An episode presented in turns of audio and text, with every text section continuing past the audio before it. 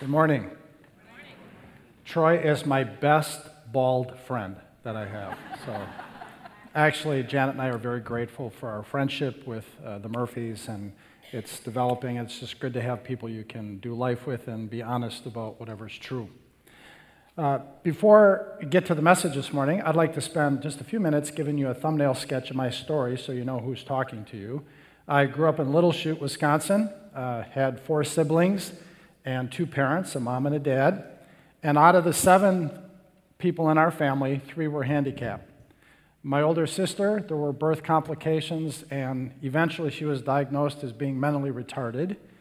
And then my brother, who was four years younger than I, uh, mom had even more severe complications at birth, and he was quadriplegic. He never walked, he never talked. Everything had to be done for him. He lived to be 20 years old. And then on top of that, my father was an epileptic and would occasionally have grand mal seizures in public. And so as I got older, I had all these questions. Uh, questions like, God, how come most families don't have any handicapped people in it and we got three? Like, that's not fair. And it had a lot to do with uh, the reproach of things that people said to me or how they treated me because of them and the whole shame of being associated and am I like them and so by the time I got to about seventh or eighth grade, I started drinking, started doing drugs. Uh, all four years of high school was just escape. I was just running from the pain in my life. I didn't want to deal with it. I just wanted to check out. And so, probably my whole uh, freshman, sophomore, junior year, I was stoned probably every day. Um, when I became a senior in high school, I decided that was heading nowhere, so I switched from the drug crowd to the drinking crowd and big improvement. Just going to get drunk instead of do all the rest of the stuff. and uh, after I graduated from high school, I went to a conservation camp in northern Wisconsin for the summer. And when I came back, it was the fall of 75, and I'm like, who am I and what am I going to do with the rest of my life? I was just, I had no clue. So I asked my mom to drive me up to the family cottage. My grandparents had a cottage, and just drop me off. I don't want to have a vehicle, my own vehicle, because I know I'll find a bar or some party at night, so just drop me off so I can't, And I'll call you when I want to get picked up. I just want to think about my life. So when she dropped me off, she handed me a Bible and said, If you get a chance, read this. Well, I grew up in a family that went to church, but we never read the Bible, and actually were told you couldn't. It had to be explained to you. And so I'm like, This is weird. But it was the illustrated Bible, the Living Bible, and it had a picture on the cover. Like, and I had never read the Bible. So later that day, I cracked it open, and the, in the very beginning, it had statements like where to look when you're lonely, and then it had verses. Where to look when you're confused, and it had verses. Where to look when you're depressed, and it had verses. And I'm thinking, shoot, I'm all these. I'm lonely, depressed, confused. And so I start turning to the references, and now I realize a lot of those references were in the book of Psalms, and they were very comforting. And I'm thinking, somebody else felt what I feel and drenched his couch with tears and was confused and hurting. And, and so I, I was very touched. And, but the one that caught my attention was where to look when you need change. Because I'd been trying to change and trying, but the more I tried, it felt like the harder it was. And the more I quit escaping, the more I was facing all the things I was running from in my life and all the pain. And, um, but I, turn to this reference, where look when you need change, and it was John chapter 3, and it was the whole account of Jesus with this discussion with Nicodemus, and he explained how you had to be born again, be born of the Spirit. And I'm thinking, I've never heard this term before in my life. I have no idea what it means to be born again. I didn't know any born again Christians. So I'm like, well, what is this? So I kept reading it over and over again, but it really doesn't explain how. So that night, I turned on, I grabbed a Coke uh, the soda kind, and sat on the couch and uh, turned on the television, sat on the couch. Those were the days when you actually had to turn the TV on with the knob, and then it took a few minutes for it to warm up and come into view. So I'm sitting on the couch, and it, the, it finally comes on, and Billy Graham is on TV. And I'm, I don't know what my concept was, but it wasn't favorable, so I got up to turn off the set. And while I'm walking to turn off the set, he points and says, And you watching by television, listen to what I have to say. Now, I'm still a paranoid druggie, okay? So I'm like, Oh my gosh. this guy knows I'm here. There's cops outside. I have some stash. I'm real paranoid. And then he says, Matthew 24, Jesus is knocking on your door. Tonight I want to talk about what it means to be born again. And I thought, oh, I can't believe this. I'd never heard the term before in my life. I read it this afternoon, and this dude's going to talk about it. So I listened. And he very clearly explained the difference between religion and a relationship and what it meant to invite Jesus to come in and live inside of you. And I'd never heard that before. So when he got done, turned off the set, sat down on the floor, lit a candle, and prayed a prayer something like, Hey, Jesus, if what the dude's talking about is for real, go for it. The door's open. And I invited Christ in my life, and he came in, and my life began to change. And I spent four years in the Coast Guard and went to Bible school after the Coast Guard, came back, met my wife, met Janet, got married, started a street ministry, an outreach ministry in Appleton called Solid Rock Ministries. For a couple years, we just went on the streets and in the bars. We had a crisis line called Lifeline 24 hours a day, and which is now Life Promotions, Lifest. Uh, that organization actually became that. My brother leads that. But after a couple years, we realized that we were reaching a lot of people, but they weren't getting plugged into a church. So we felt like God tell us to start a church. So 32 years ago, we started Christ the Rock, and still the senior pastor there. Tons of stories, lots of lessons through the years. Uh, we have three adult sons that are married. We have five grandkids and two on the way. So it's been quite the ride. Let me start the message by asking you a couple questions. Questions like why are we here? And what's life all about anyway? What's the essence of life? What's my purpose? What am I living for? When I get up on a given day, what's my goal for that day? What do I want to see happen, or what am I living for? What's the bullseye? What's the target that I'm shooting for? The goal that this is why I'm alive today. Is that clear? Recently, I talked to a woman who said she went to a Christian counselor and kind of poured out her heart, her story of a 25 year marriage. And in essence, the counselor said, um, My recommendation to you is to divorce that man because you're not happy and to find someone that'll make you happy. And the essence of his counsel was, Your goal in life is to be happy. And I think if a lot of us were honest, we'd say, Yeah, I think that's my goal too. I just want to be happy. I want to be liked. I, I want to do something significant with my life. So, how would you answer that question? What, what really are you living for? Is it just to be happy, to find fulfillment?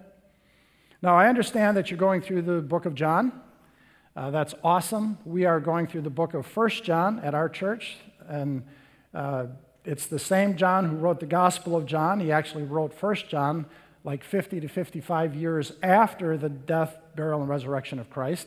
And it's interesting to wonder what the essence of what John was writing about. In the gospel and in the epistles, what, if you had to boil it all down and say the main message in one word that describes what John is trying to teach us, what is he trying to teach us? In fact, if you looked at how many of you have uh, Bibles that have the words of Jesus in red? Red letter edition? You'll notice in John 13, 14, 15, 16, and 17, all five of those chapters, it's all red, and they're all things that he said and taught during the Last Supper.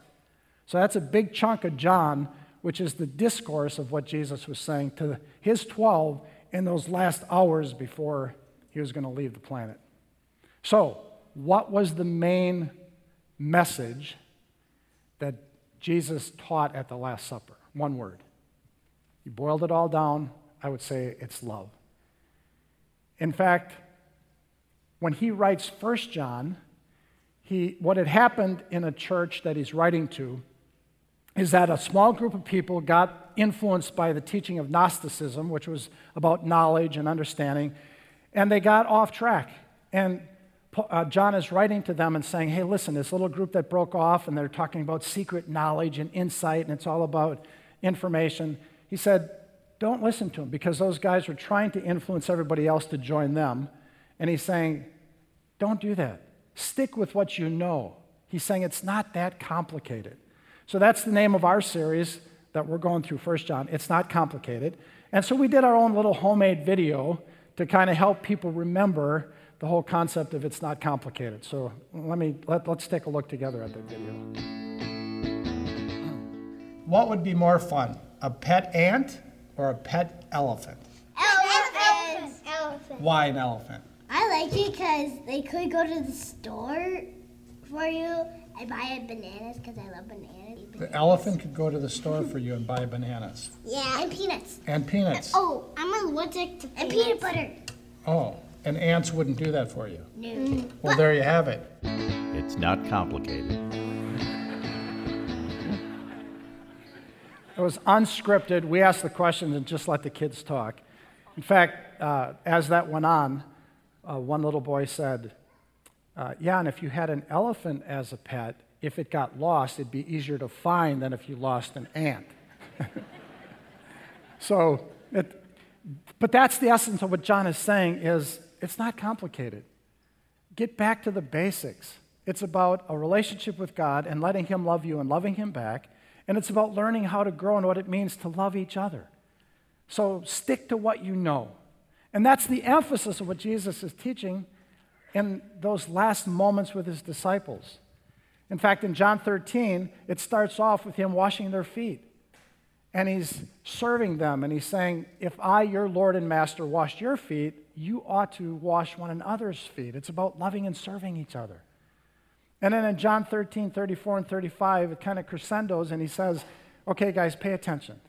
A new commandment I'm giving to you that you love one another even as or just as I have loved you, so also you are to love one another. By this, all men will know that you're my disciples because you love each other.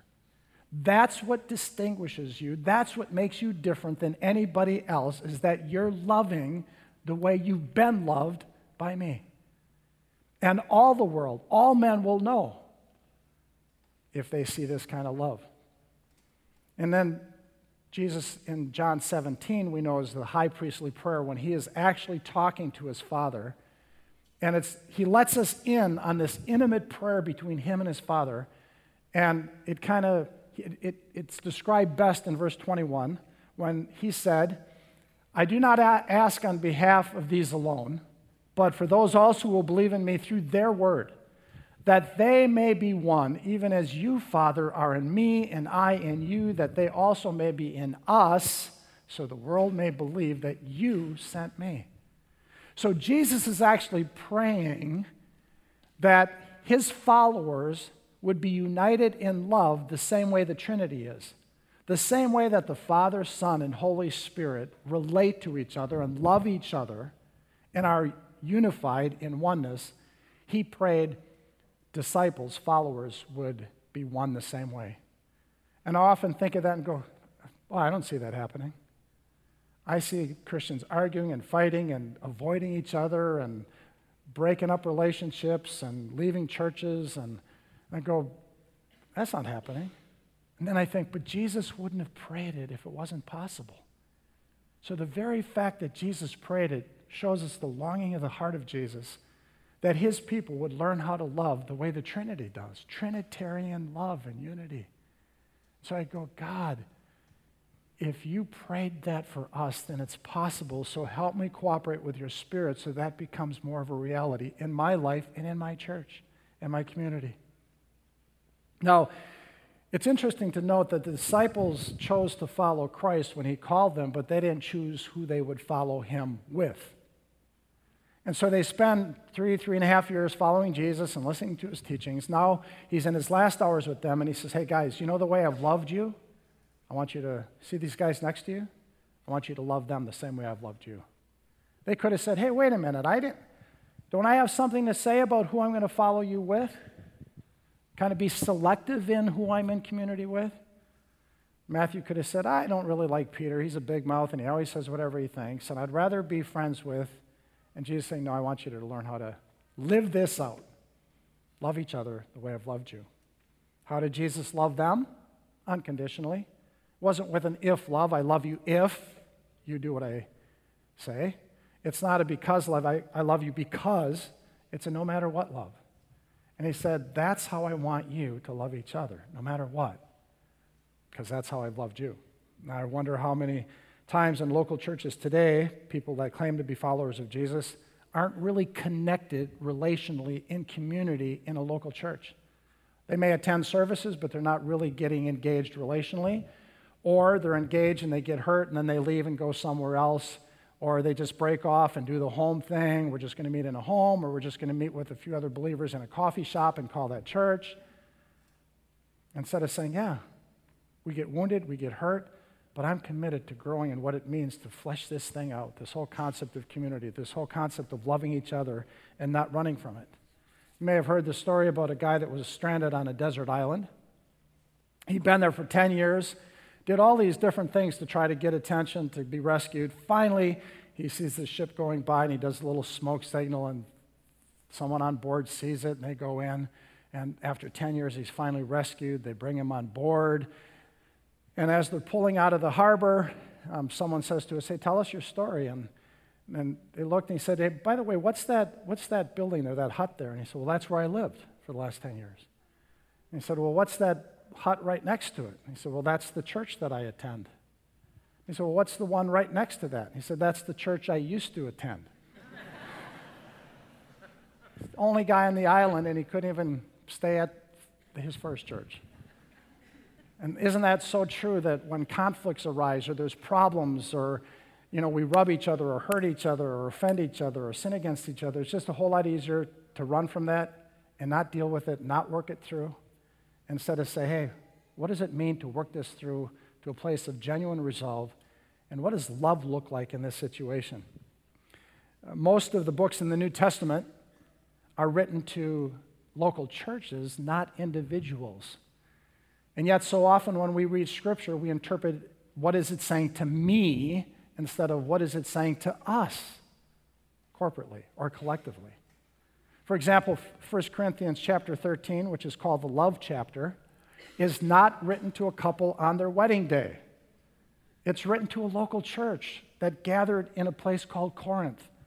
And Paul, under the inspiration of the Spirit, is saying people that are followers of Christ, that are in community in a local church, this is how they're supposed to relate to each other. And if you, have, if you speak with the tongue of men and angels and you have all knowledge and you know everything and you are intelligent and your doctrine is down and you know the scriptures and you know all mysteries, but if you don't love, you're nothing. It doesn't count for anything.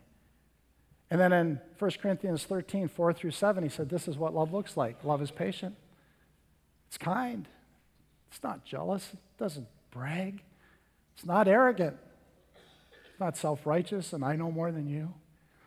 Doesn't act unbecomingly, it does not seek its own, it's not provoked, does not take into account a wrong suffered, doesn't hold grudges, doesn't rejoice in unrighteousness, but rejoices in the truth, and it bears all things, and it believes all things, it hopes all things, it endures all things. Love never fails. So Paul is writing this to a local church saying, this is what I want you to live out in local church community. Love each other like this. Does it apply to marriage? Sure. Does it apply to friendships and how you relate to your kids and your siblings? Sure, it applies. But in context, it's saying this is how people in a local church are supposed to relate to each other.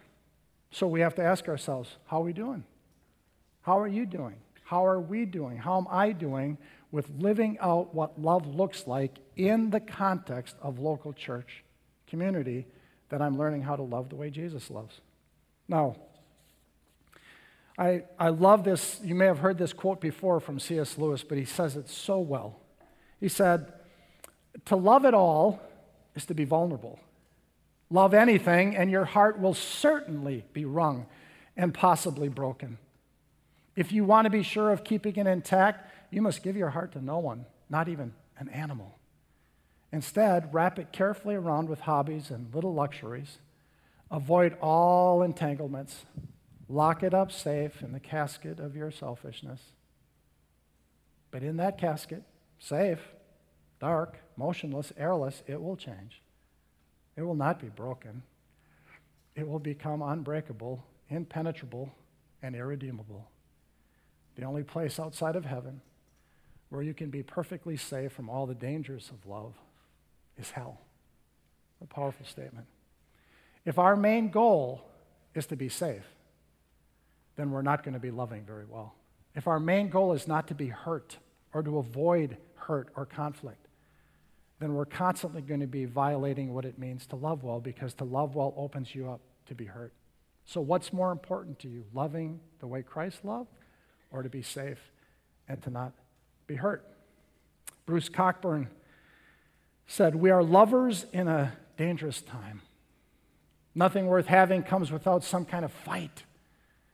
We have to kick at the darkness until it bleeds daylight. Are you willing to fight for the cause of loving the way Christ loves? Fighting for community, fighting for connection? Are you willing to do that? Or if there's a problem, do you just flee? Do you just run? You just avoid? You just withdraw? It's easier to do that. Now, if and when we love each other the same way that Jesus does and we start fleshing that out, a watching world is going to be awed because they long for it. And when they see it genuinely happening among believers, they're attracted to that because they were made for the very same thing. And a watching world is waiting to see the church truly love the way Christ does. And it will convince them not only that we are followers of Christ and belong to Him, but it will convince them that Jesus really was sent from the Father. So, God, help us to grow in what it means to love like that. Now, part of loving well includes not pretending, not hiding, not trying to impress, not trying to make you think better of me than I really am. Part of loving well says, I am going to allow people to know me. Too often, we try to project on others what we want them to think of us. I don't want you to see the real me because I'm afraid that if you really knew me, you wouldn't want me. If you really knew me, you wouldn't like me. So I have to be careful. You can't really know me. And yet, the way Jesus loved us is fully known, fully loved, right? He fully knows us. He knows more about us than we know about ourselves, and yet He fully loves us. And then He said, I want you to love like that. Fully know each other, and then fully love as you get to fully know. Quite a few years ago, I was in my office and I had like a half hour break in between appointments. And so I thought, well, I'm going to uh, grab this Newsweek on my desk and just read an article that seemed intriguing to me. So I started to read it, and the next thing I knew, the receptionist was buzzing me and telling me that my appointment was there. And apparently, what had happened is I had fallen asleep while I was reading the Newsweek. So I must have been reading, sitting at my desk, and just kind of put my head down on the desk and fell asleep. So when she buzzed me and said, Your appointment's here, I was a little startled. I'm like, Oh my gosh, I, I fell asleep.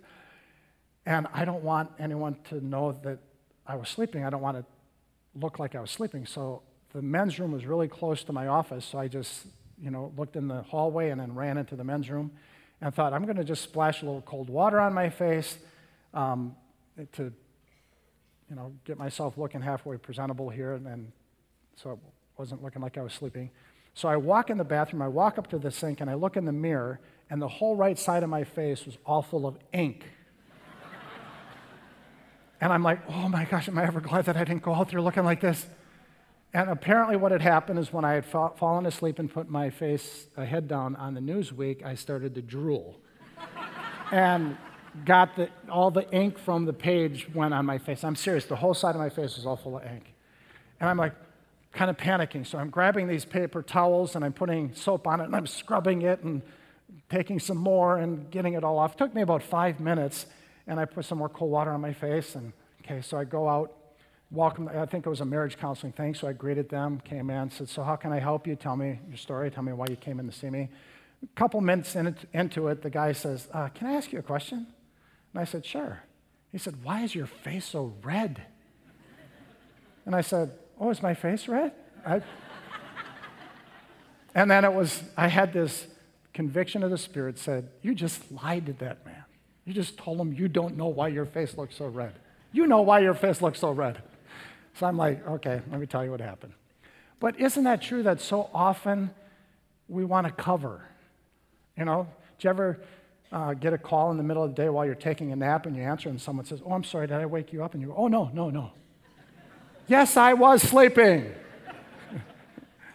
you know, but why is it that our natural response is to cover, to not want anyone to know I had fallen asleep? Or, and if we do that with those kind of things, how much more do we do them with deep personal things in our hearts, inside of us, that we don't want anyone else to know? I mean, I occasionally still get a zit on my face. And what do I do? I cover it. I've actually used some of my wife's, I don't even know what it is, makeup to cover it, to make it, to hide it. But again, if we do that with external things, how much more do we do that with our own heart? In Luke chapter 7, we're told this amazing story about Jesus spending time at a dinner banquet with a Pharisee and some of his friends. And while they're gathering together, this woman shows up, just shows up unannounced and uninvited. And in verse 37, it says, And behold, there was a woman in the city who was a sinner. She was a known sinner. Everyone knew. Probably was a prostitute. Known sinners have nothing to hide because everybody knows. Unknown sinners have a lot to hide because they're busy covering up so nobody finds out. But she was known. So she came in unannounced, uninvited, and just stood there. Look at verse 38 and standing behind him at his feet, weeping. She began to wet his feet with her tears. She kept wiping them with the hair of her head, kissing his feet and anointing them with perfume. She was a broken woman. She was a known sinner. And that whole picture of this broken woman that was aware of her undoneness, just broken at Jesus' feet, weeping, and then kind of apologizing, trying to wipe the tears. I believe those tears were a form of worship from that woman because she was so aware of her brokenness and her need for Him. And she didn't let the shame and the stares and the whispering stop her because she was desperate. And she, know, she knew that only he could give her what she needed. Verse 39 And when the Pharisee who had invited him saw this, he said to himself, If this man were a prophet, he would know who and what sort of person this woman is who is touching him, that she's a sinner. Basically inferring, she's a sinner, but I'm not. And I wonder how often Christians kind of come off with that kind of an attitude. They're sinners, and I'm not. They're messed up, but I'm not. That was Simon's attitude. And basically saying to Jesus, about Jesus, if he knew how messed up she was, he wouldn't have anything to do with her. He would avoid and distance himself from her, but just the opposite. That's why Jesus came. He came for women like her for men like me, messed up. And then Jesus said to Simon, Let me tell you, what would you, who do you think would, be, would love more? Someone that was uh, forgiven 500 days' wages or 50 days' wages? And I did a little math. Like if we said a day's wage in our day would be 20 bucks an hour, eight hours a day, that'd be $160 a day. And 500 days' wages would be about $80,000 compared to 50 denarii, which is one day's, one is one day's wage, would be 8,000. So Jesus is, today would say something like, if, if this guy owed that man 80,000 and this guy owed him 8,000 and he forgave both of them, which one would love him more? And Simon said, well, the one that was forgiven more, the 80,000 over the 8,000. He said, you rightly answered. And then he said this amazing thing in verse 47 For this reason I say to you, her sins, which are many, no, no questions there. Her sins, which are many, there's a lot of them, have been forgiven, for she loved much. But he who is forgiven little loves little. What a powerful statement. Who did, what determines how much we love? What determines how much we love is how much we've been forgiven. What determines how much we've been forgiven? Awareness awareness because no one sins little, everyone sins much. So, how aware am I of just how sinful and fallen I really am. And if I'm aware of it, I know where to go. There's a Savior. That's why He came. I can be forgiven. I can be cleansed. So why am I hiding? Why am I pretending I'm better than I am when there's a solution? Those that are sick need a doctor. Those that aren't sick don't need a doctor. Jesus said, I came not to call the righteous, but I came to call sinners to repentance. I came for people that can admit there's something wrong. That's why I came. We all sin much. We all need to be forgiven much. Listen, when Paul was nearing the end of his life and the end of his ministry, the second last letter he wrote, 1 Timothy was the, first, the second last letter, 2 Timothy was the last letter he wrote. But in 1, uh, 1 Timothy 1.15, he said this, It is a trustworthy statement, deserving full acceptance. You can fully accept this, that Christ Jesus came into the world to save sinners, of whom I am foremost of all. Some versions say chief. I am chief. I'm the chief. I'm the king of sinners. Present tense. Right now, I'm the chief of sinners. Not before I became a believer, not, yeah, in my past. Right now, Paul said, near the end of my ministry, the end of my life, right now, I am the chief of all, this, all sinners. And he's writing it to young Timothy, the guy he's discipling, the guy that he's mentoring. You would think he'd want to impress him with how holy he was, but instead he discloses and said, I'm messed up. I'm really messed up. But I'm glad I know where to go with what's messed up about me. That's why Jesus came. I'm messed up right now. How many of us talk about sin as if it's all past tense instead of right now? It all depends how you define sin. How do you define it? Is it just some external behavior? Or do we get into the thoughts and the intentions of our heart? That's what Hebrews 4 talks about. The Word of God discerns the thoughts and the intentions of our heart, our motives. And I would say this every failure to love is sin. Because in Matthew 22, 37 through 40, remember Jesus said, uh, the first commandment is to love the Lord your God with all your heart, soul, mind, and strength. The second's like it, to love your neighbor as you love yourself. On these two commandments rest all the law, all the prophets, all the teachings of Scripture. You can sum it all up in terms of loving God and loving others. So all sin is a violation of either loving God or loving others. Every sin you can think of somehow either violates your relationship with God or violates what it means to love someone else. If we define sin that way, how, how often do we sin? I sin a lot. When I look at it that way, I sin a lot. Not because I want to, but if I'm honest, I'm pretty screwed up. I was at my desk a couple years ago, and the receptionist buzzed me. I spent a lot of time at my desk, apparently. Um, she buzzed me and said, uh, Pastor so and so is on the phone. He's a friend of mine, a pastor from a different church in the Appleton area at the time. And I said, Oh, tell him that I'm busy and I'll call him back, get his number. And so she says, Okay, and she hangs up. And I felt that little prodding of the Spirit. Do you ever have this little tap on your shoulder? The Spirit of God kind of goes, and I felt the Spirit of God say to me, Why did you tell her to tell him that you're busy? I said, Because I am. He said, What are you busy with? I'm kind of like, A lot of things. Like what? Well, I don't know. I start going through things on my mind, and I felt the Spirit of God say, You could have taken his call, so why didn't you?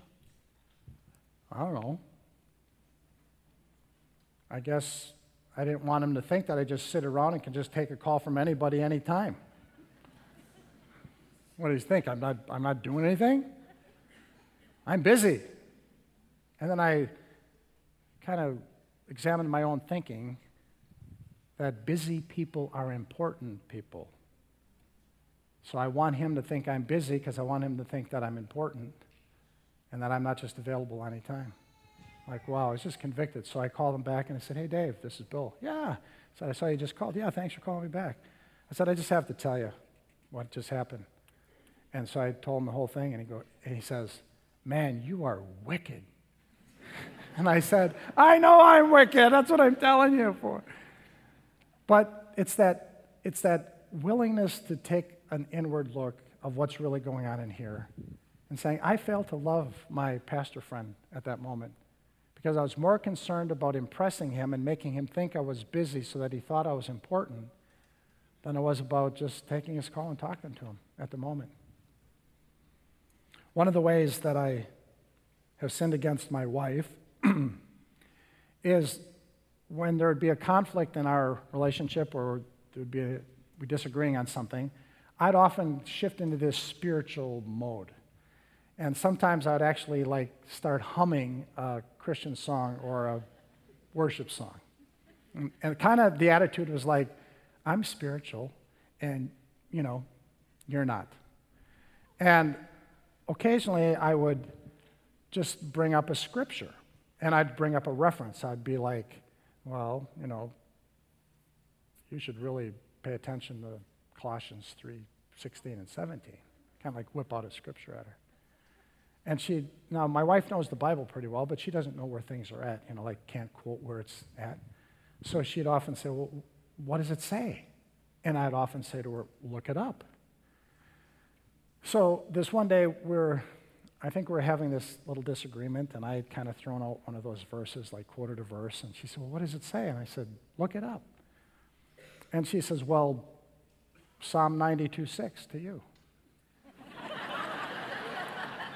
And I'm thinking, she doesn't know where references are. And I found out later, she thought, I know there's at least 92 Psalms, and if I pick six, there's probably six verses. So she just threw it out there. So she said, Psalm 92 6. So I said, Well, what does it say? She said, Look it up. so I'm like, Okay. So I she was standing right there. And I took my Bible, turned to Psalm 92 6. And it says, A senseless man has no knowledge, nor does a stupid man understand this. And I'm like, and she says to me, What does it say? I said, I'm not telling you. Look it up. She goes, No, what does it say? So I read it to her, and she started laughing. I start laughing. And then she says, Surely the Lord has spoken. and I tell that story because that's just one example of how I've, I don't, I'm not loving my wife when I shift into this spiritual, quoting scripture, self righteous attitude. I'm not loving my wife when I do that. So, what do you do? And if we really measure sin in terms of a failure to love God or trust Him or love others, then it kind of opens the playing field, doesn't it? And then I think another question is where do I turn? Let me read a quote from Larry Crabb. He wrote a book many years ago called Real Church, but he says it so well, I, I don't think I could say it any better. He said, The more you desire spiritual formation, growing into Christlikeness, the more you'll come to value spiritual community. And as you realize that becoming a loving man or woman requires honest feedback and discerning input and unrelenting support from others with the same goal, then you'll clearly realize how badly you don't want to settle for shallow relationships. You'll want to join others in the journey towards spiritual formation. You'll long to be with other like minded people in spiritual community. And then Larry asks the question what is church anyway? A building? Programs? Or is church a ragtag assortment of folks who want to hear the beautiful story that God's whispering and who want to love like Jesus so they can join the story and advance its plot? Are they people like me who want to hang out with others who don't love all that well, but who in their brokenness admit it and long to change? Who are willing and eventually eager to get involved in a messed up world with messed up people? Even though it'd be more comfortable to avoid any involvement, because they believe that every moment of loving well makes the world a little less awful and even a little better, a little more of what God had in mind. The church I want to be a part of, a real church, will teach spiritual theology that stirs a hunger for spiritual formation, that surfaces the need for spiritual community, and then marshals its resources for spiritual mission. Folks, the highest calling on our lives is love. It's to allow ourselves to be loved by a God who's crazy, wild, passionate in love with us, and to open ourselves up to be loved experientially and to grow in being loved by Him. And then to reciprocate that love and loving Him back. We love Him because He first loved us, 1 John 4 says. And then as we're loved by God, to start to learn how to love each other the way we've been loved by Him and then to measure sin in terms of a failure to love. And when we see that we've failed, we see that we haven't loved, and we call it sin, then ask ourselves the question which tree will we turn to? You know, the passage in John 18 talked about Judas's betrayal and Peter's denial. There's a difference between denial and betrayal, but they both turned their backs on Jesus and did their own thing. That's sin.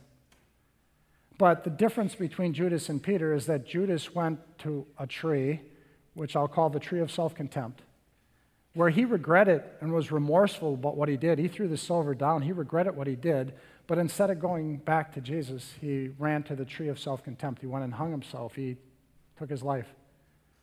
And some of us don't actually take our lives, but we go to the tree of self contempt and we beat ourselves with shame and self hatred and call ourselves names and say you're disgusting and you're despicable, and, and we go to that tree. But Peter failed miserably. He denied Jesus three times, but he went to the Calvary tree instead of the self contempt tree. And he got forgiven. He went back to Jesus and got forgiven, and Jesus redeemed all that mess.